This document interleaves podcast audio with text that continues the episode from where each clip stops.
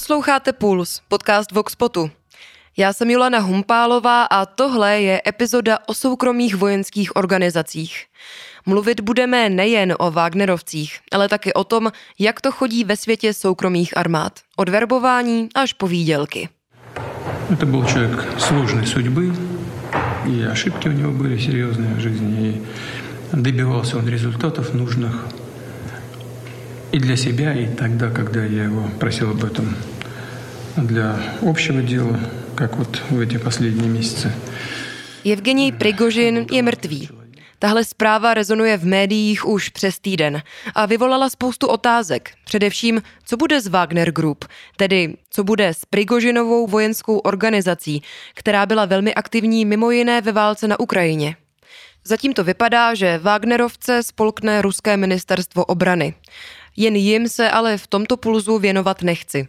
Zajímá mě totiž celá ta mašinérie, prostředí soukromých armád, podmínky, za jakých do nich lidé vstupují. Najít si v tomto sektoru práci totiž není příliš složité. Existují weby, ne nepodobné třeba Jobs.cz, kde vysí nespočet inzerátů. Není potřeba hledat dlouho. Pracovní sílu eh, hledají třeba do Iráku, Súdánu, Afghánistánu i na Ukrajinu. Je to ale složitější, což se dozvíte v dnešní epizodě. Jak velký je vlastně tento biznis? Jak vypadá nábor novodobých žoldnéřů? Jsou Wagnerovci výjimeční? A vracíme se do středověku? Poslouchejte. Pozvání do Pulzu přijal odborník na PMCs, profesor Oldřich Bureš, bezpečnostní analytik z Metropolitní univerzity a Fakulty sociálních věd Univerzity Karlovy. Dobrý den. Dobrý den. Jakou roli v současnosti hrají soukromé vojenské organizace v konfliktech napříč planetou? Eh, nebo jinými slovy, o jak obrovský biznis vlastně jde?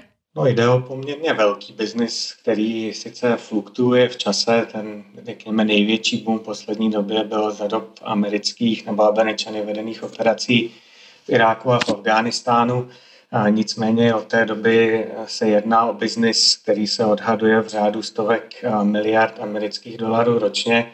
A, takže skutečně se nejedná o něco úplně malého a v současné době nelze v podstatě najít stát na mapě světa, ve kterém by buď nabízela služby nějaká soukromá vojenská nebo bezpečnostní společnost, a případně tam nějaká společnost nebyla registrována. Asi se budeme dnes více bavit o těch vojenských, ale třeba v České republice působí více zaměstnanců soukromých bezpečnostních agentur, jak se jim říká v České republice, než zaměstnanců policie České republiky. Jak přesně říkáte, hlavním tématem dnešního dílu jsou různé soukromé vojenské skupiny, ve zkratce, jak už jsem říkala, PMCs. Mě k tématu přivedlo umrtí Evgenie Prigožina, potažmo jeho Wagnerovci, takže by mě zajímalo, v čem je tahle skupina výjimečná mezi ostatními soukromými armádami, jak se jim taky říká.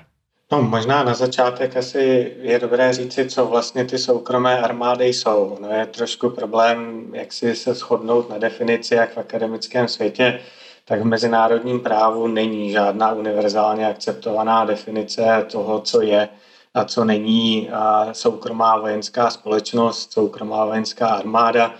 A v akademické literatuře se nejčastěji používá termín soukromé vojenské a bezpečnostní společnosti, v angličtině zkrátka PMSCs, protože většina těch nadnárodních společností nabízí různé služby různým klientům v různých státech a některé jsou vojenské, některé jsou více bezpečnostní, Některé potom v podstatě bychom mohli zařadit i do nějakých spíše supportních podporních služeb.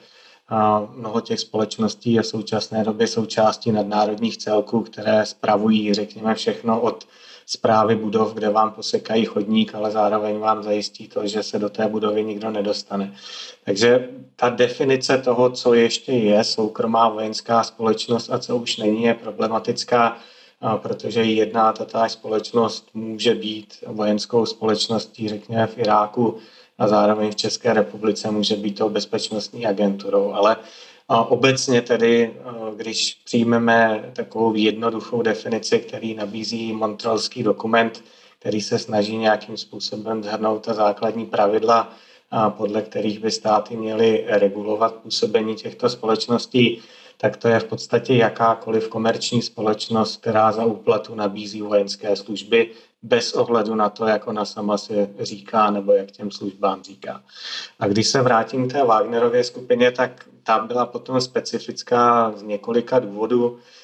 Ten první je, že většina těch soukromých vojenských společností, byť některé můžou působit, jak se ještě, ještě dostaneme možná v nějaké v úvozovkách šedé zóně nebo bývají nazývány novodobými žoldnéři, tak většina z nich má zcela legální registraci.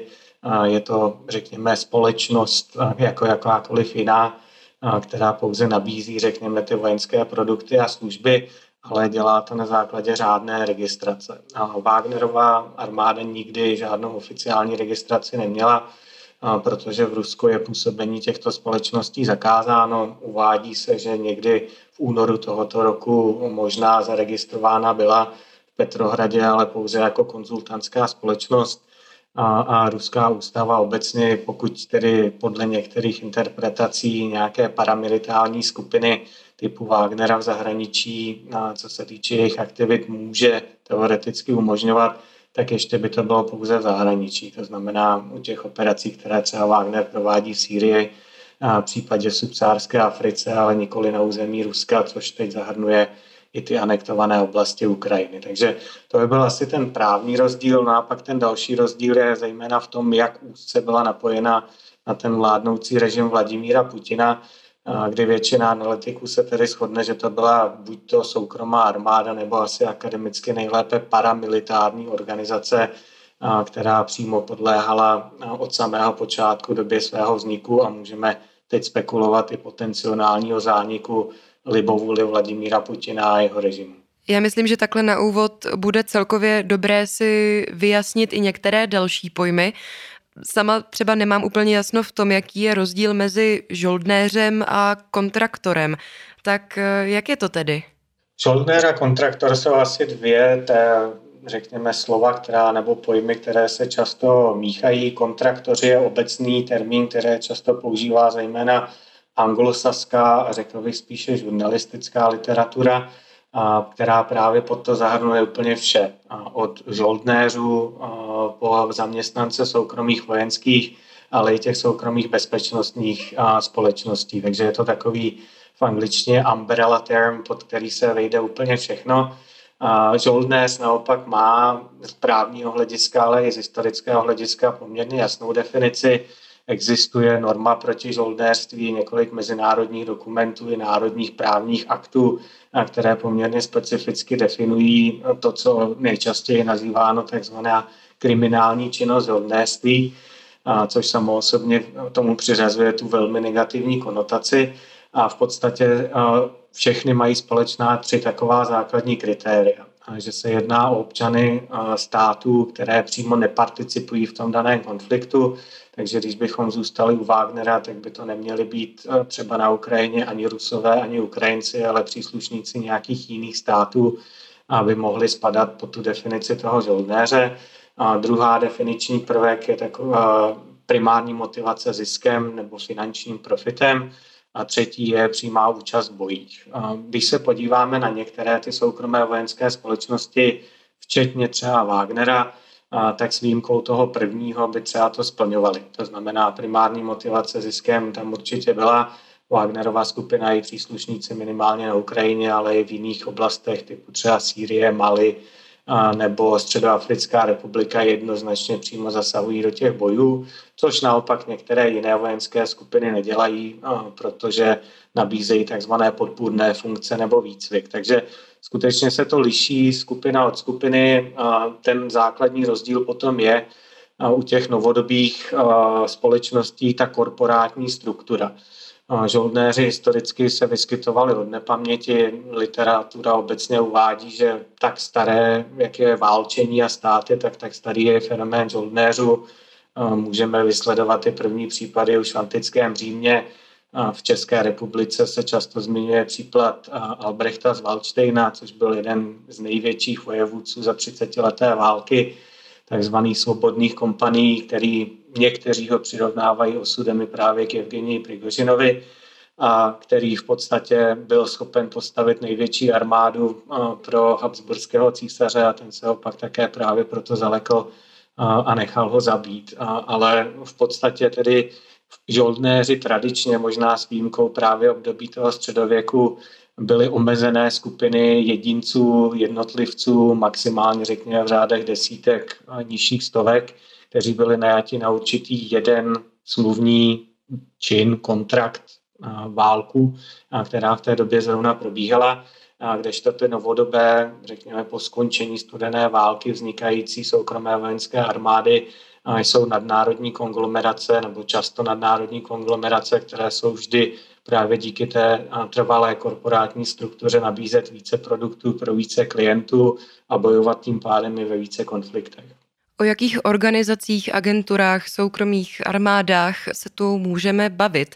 Dobře, máme tady tedy Wagnerovce, potom mě napadá americká skupina Akademii, dříve Blackwater. Jaké jsou ty další? Tak v, v té akademické literatuře zase existuje poměrně velké množství už takzvaných klasifikací, to znamená nějaké kategorizace eh, toho fenoménu soukromých vojenských a bezpečnostních společností. S takovou první a stále nejcitovanější přišel americký eh, autor eh, Peter Singer ve své knize Corporate Warriors, která byla publikována na počátku toho amerického tažení v Iráku v roce 2004 a on ji nazval takzvaným hrotem kopí. Na vrcholu toho hrotu kopí, nebo to hro, ten hrot kopí v podstatě kopíruje to, jak blízko či daleko se zaprvé ta společnost a její služby nacházejí té ofenzivní vojenské akci, to znamená té přímé účasti v boju. A na tom hrotu by byly právě skupiny typu Wagnera, případně v minulosti v 90. letech Jihoafrická Executive Outcomes, což byly v podstatě elitní vojenské a policejní jednotky apartheidního režimu, které po kolapsu apartheidu se transformovaly v tuto, v tuto společnost, která potom nabízela své služby zejména různým africkým státům. Angola, Sierra Leone jsou asi ty nejznámější a, a v nedávnější minulosti pak by tam byl někdy zařazován alespoň částí svých aktivit, třeba byl americký Blackwater, který působil zejména právě v Iráku a v Afghánistánu, ale je potřeba říci, že ta škála jeho služeb i v případě této společnosti byla mnohem širší, takže takové ty skutečně klasické vojenské společnosti, které by nabízely útočné operace, ofenzivní operace, těch je skutečně málo. I v tom můžeme říci, že ten Wagner byl výjimka zejména v těch západních státech, ale po jiném světě to alespoň oficiálně ty společnosti nenabízejí a můžeme proto říci, že 99% jejich aktivit spadá níže v tom hrotu kopí. Uprostřed by to byly takzvané military provider, vojenské, vojenské služby nabízející společnosti, to je nejčastěji, řekněme, nějaký výcvik vojáků, případně také operace používání sofistikované techniky. Je třeba zdokumentováno, že ve válce mezi Eritreou a Etiopií koncem 90. let v podstatě letectvo obou dvou států bylo najaté, protože používali e, sovětské stíhačky a letectvo, včetně ukrajinských nebo ruských ex-pilotů, což by v podstatě ty státy, i pokud by tu techniku měli, tak by na to neměli ty piloty. A potom na té nejnižší úrovni jsou to firmy, které nabízejí takzvané support služby, což si můžeme představit jako cokoliv, co armáda potřebuje, aby mohla působit e, někde dlouhodobě v boji, od čištění záchodu, vaření, doručování, doručování munice, doručování paliva, obecně řekněme logistické zabezpečení, což si tradičně minimálně v 19. a 20. století většina národních armád zabezpečovala sama, ale po skončení studené války se s argumentem takovým klasickým ekonomickým, privatizačním, že vojáci jsou příliš drazí na to, aby doručovali poštu nebo si čistili záchody, a že bychom to měli svěřit tedy soukromému sektoru, který to dokáže dělat levněji a efektivněji v těch, řekněme, bojových nebo konfliktních liniích, tak toto se stalo, řekněme, tím gro nabídky činnosti většiny těchto společností. A i proto někteří by tedy, řekněme, spekulovali s tím, zda toto spadá pod nějaký název soukromá vojenská společnost, armáda by sice bez toho nemohla fungovat, ale ještě jednou nejsou to ani ofenzivní, ani defenzivní vojenské operace, jsou to podpůrné služby. A toto je, řekněme, nějakých 80-90% toho trhu, ten nejnižší spodek toho kopí v té Singerové klasifikaci. Když ale budeme mluvit o těch 10-20%, eh, o těch skupinách, eh, organizacích, které jsou blíž tomu hrotu, mluvil jste o šedé zóně, že některé ty, ty organizace jsou tedy legální, jiné, jako třeba Wagnerovci, nebyly nebo nejsou. Jak to tedy funguje? Jak tohle celé tu existenci těchto firm upravuje mezinárodní právo? No, ta právní regulace zatím, jak jsem zmiňoval, není. Můžeme se pokoušet na ně aplikovat ty staré konvence týkající se žoldnéřů. Existuje z roku 89 umluva o potírání žoldnéřství na poli OSN, ale podepsalo ji stále méně než 30 států a to většinou států, které ty služby buď to využívají minimálně e, nebo vůbec. Takže pak nám zbývají v podstatě národní legislativa, ta se, řekněme, výrazně zpřísnila, zlepšila v mnoha státech, tak jak ty státy sami procházely zkušenostmi způsobením těchto firm, takže právě třeba Jihoafrická republika po zkušenostech těch ne úplně pozitivních s tou skupinou Executive Outcomes v 90. letech přijala poměrně velmi přísné národní zákony, ale ty národní zákony, což i ten jihoafrický zákon dobře ilustruje, mají tu nevýhodu, že nic nebrání té společnosti, aby své sídlo převedla do jiného státu, kde ta regulace doposud není žádná, což je třeba i Česká republika, případně e, je výrazně slabší, anebo v těch postkonfliktních oblastech, i pokud ta regulace existuje, jako Irák a Afghánistán, tak jim nemá moc kdo vymáhat, protože soudy, policie, prokurátoři nebo státní zástupci buď to během toho konfliktu nefungují, anebo jejich zdroje jsou natolik omezené, že se s bídou stíhají věnovat výrazně důležitějším, řekněme, otázkám vynucování pořádku a práva než to, jaké vojenské společnosti na tom konfliktu participují. Třetí potom možnost regulace, která je jaksi diskutována, je seberegulace. To je jeden z těch argumentů privatizace, proč to svěřit tomu soukromému sektoru, že stejně jako v jiných oblastech to bude poptávka fungující na bázi neviditelné ruky trhu. To znamená, budou nabízeny lepší produkty a kvalitnější produkty za lepší cenu pokud nebudou, tak ta daná firma zkrachuje a bude nahrazena někým jiným. V těch válečných oblastech se ovšem ukazuje, že to ne vždy tak funguje, plus prostě ty služby, které nabízejí, nejsou úplně stejné jako rozhodnutí mezi tím, jestli rohlík koupíme v Bile nebo v Kauflandu, protože se přece jenom jedná o majetek, životy, případně řekněme i ochranu lidských práv jedinců v těch konfliktních ale jen, nebo řekněme jiných států a to právě vzhledem k té regulaci je často kritizováno a je poměrně jasně a, a dalece zdokumentováno páchání různých zločinů od porušování sankčních embark a po porušování lidských práv, mučení zajaců a podobné záležitosti, a které zaměstnanci těchto společností spáchali. Takže ta jejich nezodpovědnost nebo neregulace je důsledkem absence jednoznačných právních rámců a to, že se zlepšují v jednotlivých státech s používáním eh, těch jejich služeb, eh, je zatím vždycky, řekněme, o krok až o dva zpátky za vývojem toho trhu a těmi službami, které ty, stá- které ty společnosti nabízejí.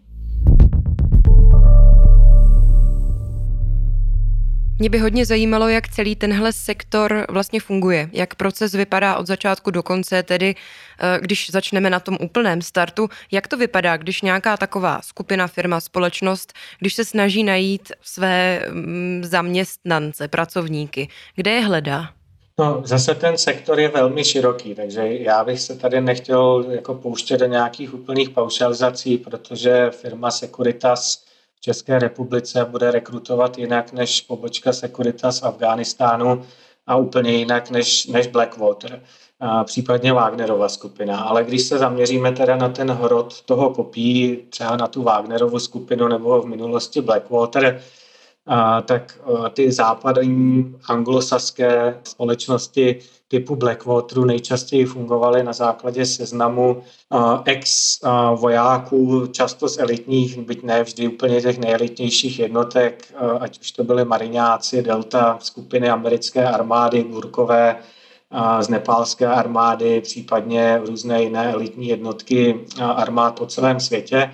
A tito lidé často v podstatě upouštějí tu aktivní vojenskou službu pod sloužení nějakých 20-25 let, protože pak už mají nárok na rentu a mnohé armády, zejména i v těch elitních jednotkách, už je považují v uvozovkách za příliš staré. To znamená, že ty jejich fyzické schopnosti prostě už nejsou takové, jako když jim v uvozovkách bylo 20, ale zároveň v těch 45-50 letech eh, tito lidé mají velmi řekněme, bohaté vojenské zkušenosti a zároveň dostatek sil na to, aby eh, své služby mohli nabízet někde jinde, ať už protože armáda nechce, nebo proto, což je další důvod, ty soukromé vojenské společnosti výrazně lépe platí, eh, než co by si vydělali v těch národních armádách. Takže pokud ta společnost, řekněme Blackwater, dostala nějaký, nějakou smlouvu na ochranu nebo dodávky třeba, řekněme, ochranu dodávek pohoných mod pro americkou armádu v Iráku, tak potom na to rekrutovala právě z těchto seznamů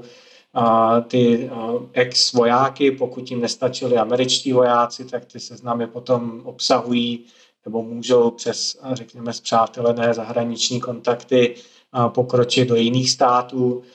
Třeba v Afghánistánu naprostá většina zaměstnanců i těch zahraničních společností byli lokální Afgánci, a případně ten řetězec je ještě komplikovanější v tom, že Blackwater mohl subkontraktovat část té zakázky nějaké místní afgánské společnosti, což se děje také poměrně často, ale ten obecný mechanismus je teda, že najímají lidi, kteří již prošli vojenským výcvikem v národních armádách, což pak také jaksi jim výrazně zaprvé zlehčuje to, že ti lidé již ten výcvik mají a za druhé ho nemusí platit.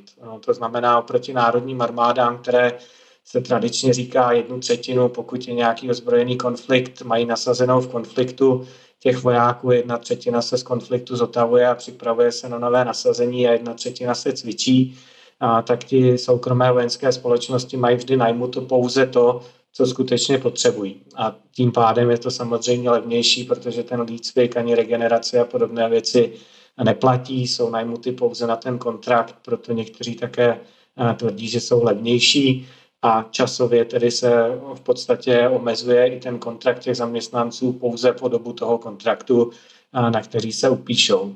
To se zase může velmi lišit. Některé kontrakty třeba během těch tažení v Iráku a v Afghánistánu trvaly několik let, ale některé třeba trvaly pouze několik týdnů nebo jednotky měsíců. Takže opět dá se to poměrně těžce paušalizovat, protože ty smluvní podmínky se velmi liší, ale obecně, jakmile ten kontrakt skončí, tak zaměstnanec je buď to bez smlouvy, nebo si musí najít nějaký jiný kontrakt, který by to ta daná společnost nabízí, nebo přejít do kontraktu do zaměstnání k jiné soukromé a vojenské společnosti.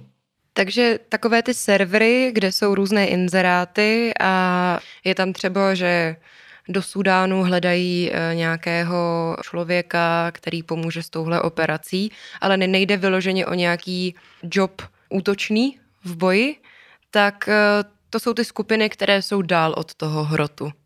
Je to tak?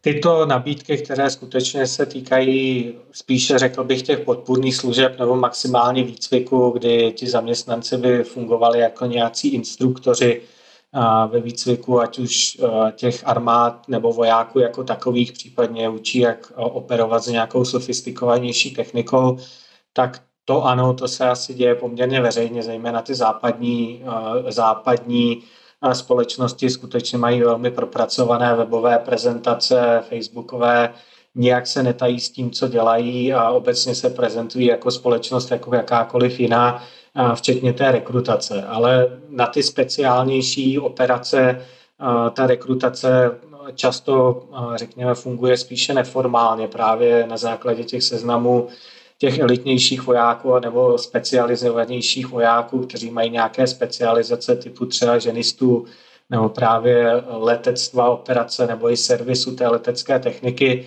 protože těch zaprvé zase není tak mnoho, zejména třeba právě když je ta velká poptávka při těch větších konfliktech, jako to bylo v dobách Iráku a Afghánistánu, tak proto jich byl relativně nedostatek.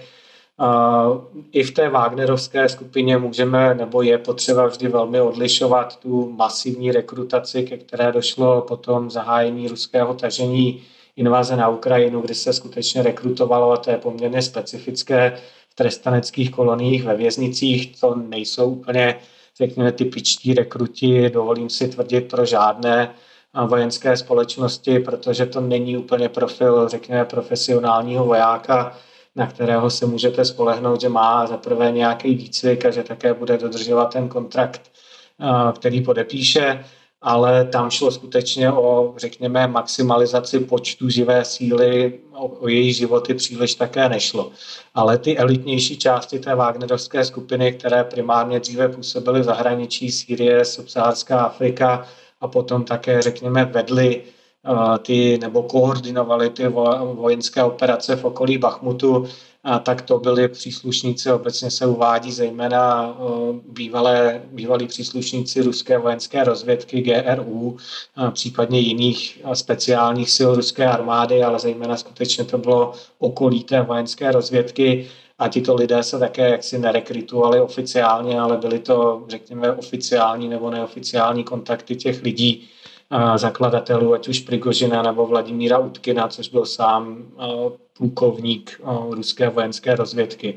Takže ti elitní vojáci se skutečně nepoptávají na webech, tam to funguje na základě doporučení, případně offline, řekněme, seznamech, které si ty společnosti velmi hlídají, protože řekněme, zase ta nabídka těch nejelitnějších nebo specializovaných vojenských profesí lidí, kteří jsou ochotni působit v těch i velmi často volatilních postkonfliktních nebo konfliktních oblastech, není až zase tak vysoká. Někteří lidé prostě, když z armády odejdou, tak nechtějí dále riskovat své životy.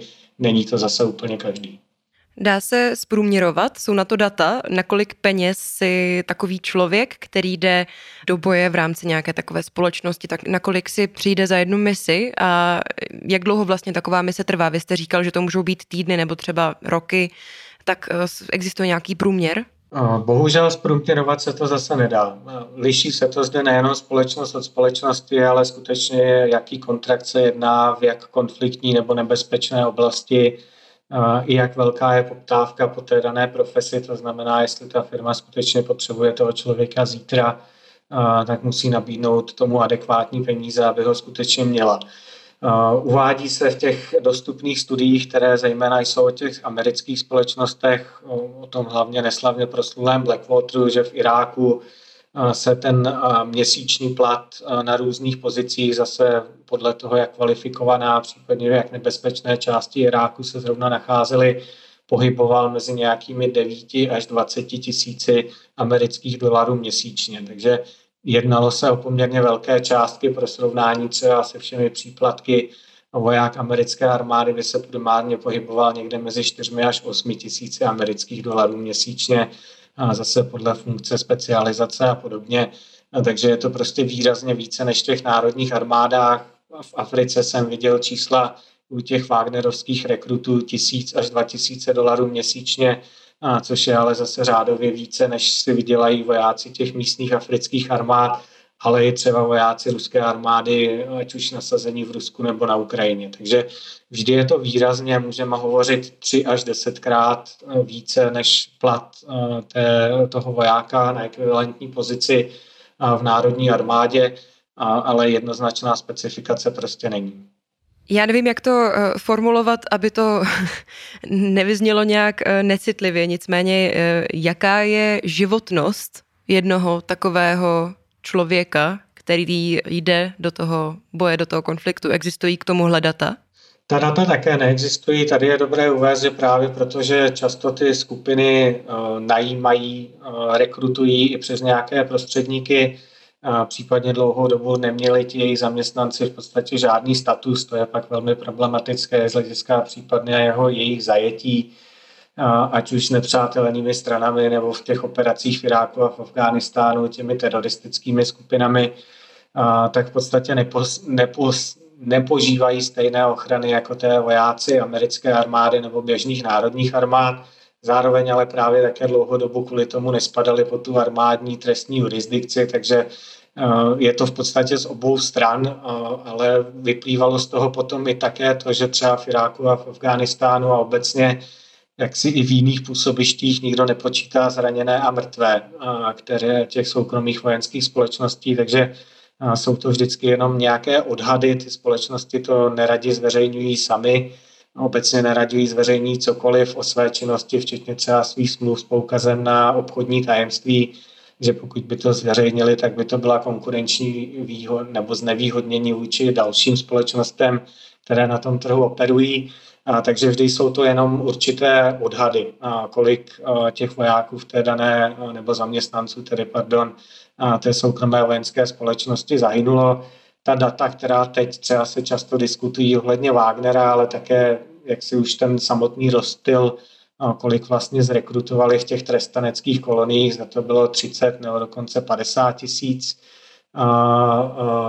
rekrutů a kolik jich zahynulo už v těch bojích na Ukrajině, kde se zase odhaduje cokoliv mezi 15 až 30 tisíci, jak si ukazují, že skutečně jak si ten život nebo bezpečí toho zaměstnance není úplně tak velkou prioritou. Obecně se jak si uvádí, že prostě by měli vědět, do čeho jdou a tím pádem, že tedy jak si i podstupují to riziko za ten větší plat. Je zde možná dobré říci, že to je také jedna z těch jaksi často zmiňovaných výhod eh, v podstatě najímání těch soukromých vojenských společností a jejich zaměstnanců, protože obecně veřejné mínění, zejména u zahraničních operací, je velmi senzitivní k národním ztrátám a pokud se nám vrací američtí nebo britští vojáci z Iráku a z Afghánistánu ve velkých číslech v rakvích pokrytých národními vlajkami, tak to jaksi je velmi politicky senzitivní pokud tam umírají ti zaměstnanci kontraktorů, tak buď o tom nevíme, pokud se o tom s časem dozvíme, tak značná část populace prostě je vnímá buď to jako jakési novodobé žoldnéře a, a proto si to zaslouží, anebo jako někoho, kdo prostě si vydělá tolik, že mu to za to riziko stojí. Takže prostě nevnímají to smrt nebo zranění a zaměstnance soukromé vojenské společnosti, podobně jako vojáka Národní armády. My jsme to tady už několikrát zmínili, eh, když půjdeme do minulosti, jakou roli hrály tyhle soukromé vojenské skupiny firmy v konfliktech třeba v minulém století? Tak to minulé století, 20. století a konec 19. století z toho dlouhodobého historického hlediska je takové velmi specifické, eh, že došlo k něčemu, co můžeme nazvat monopolizací nebo legitimizací použití násilí státy, národními státy, byť ten pojem národní stát je problematický také sám o sobě, ale v podstatě tedy, že máme jakési národní armády, často rekrutované na základě povinné vojenské služby, což byl model, který v podstatě zavedl Napoleon a potom se ujal v Evropě a ve zbytku světa. Nikdy to nevedlo k tomu, že by úplně vymizeli ti takzvaní klasičtí žoldnéři, ty působili jaksi vždy, ale minimálně během té studené války 20. století to byli skutečně jedinci nebo desíci jedinců, eh, kteří fungovali spíše, řekněme, v okrajových konfliktech eh, rozvojových zemích. Ale v té dřívější historii před tím 19. stoletím v podstatě můžeme argumentovat, že většina bojů byla vedena soukromými silami. V tom středověku v podstatě král nebo císař nedisponoval vlastní armádou, ale spoléhal na to, že šlechta mu tu armádu postaví ze svých vlastních podaných, případně později se začaly, jako třeba za té 30-leté války, formovat ty žoldnéřské skupiny, které byly v podstatě profesionálními vojáky, kteří ale byli zase najímáni na té konkrétní, konkrétní války konkrétními vladaři. A v mezidobí v podstatě, což byla také ta jejich kritika, plenili ta středo, středověká města a případně regiony, protože zrovna jim nikdo neplatil žolt. Takže e, tito vojáci by se asi tak nejblíže blížili zaměstnancům soukromých vojenských společností ale řekněme ten fenomén eh, národních armád to je skutečně, řekněme, znak 19. 20.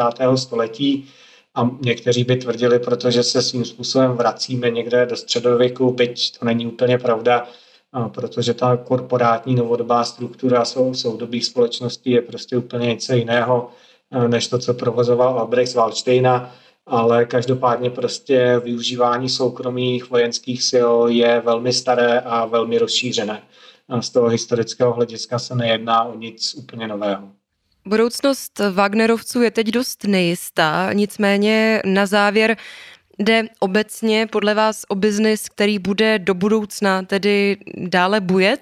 Eh, zatím nic nenazničuje tomu, že by nebujel. Eh, ty základní faktory, proč došlo k tomu boomu po skončení studené války, jak, ať už na straně nabídky, tehdy to bylo zejména snižování počtu armád, které byly velmi nafouklé na stavy eh, prostě toho studenoválečného konfliktu. To teď v současné době vzhledem k konfliktu na Ukrajině možná trochu mizí ale zároveň eh, stále ty národní armády nejsou ve stavech, kdy ani ta americká armáda prostě není schopná vést válečná tažení typu Iráku a Afghánistánu bez velmi masivního využití služeb těch soukromých a vojenských a bezpečnostních společností v Iráku a v Afghánistánu v některých letech tam těch zaměstnanců těchto společností bylo výrazně více než těch amerických vojáků.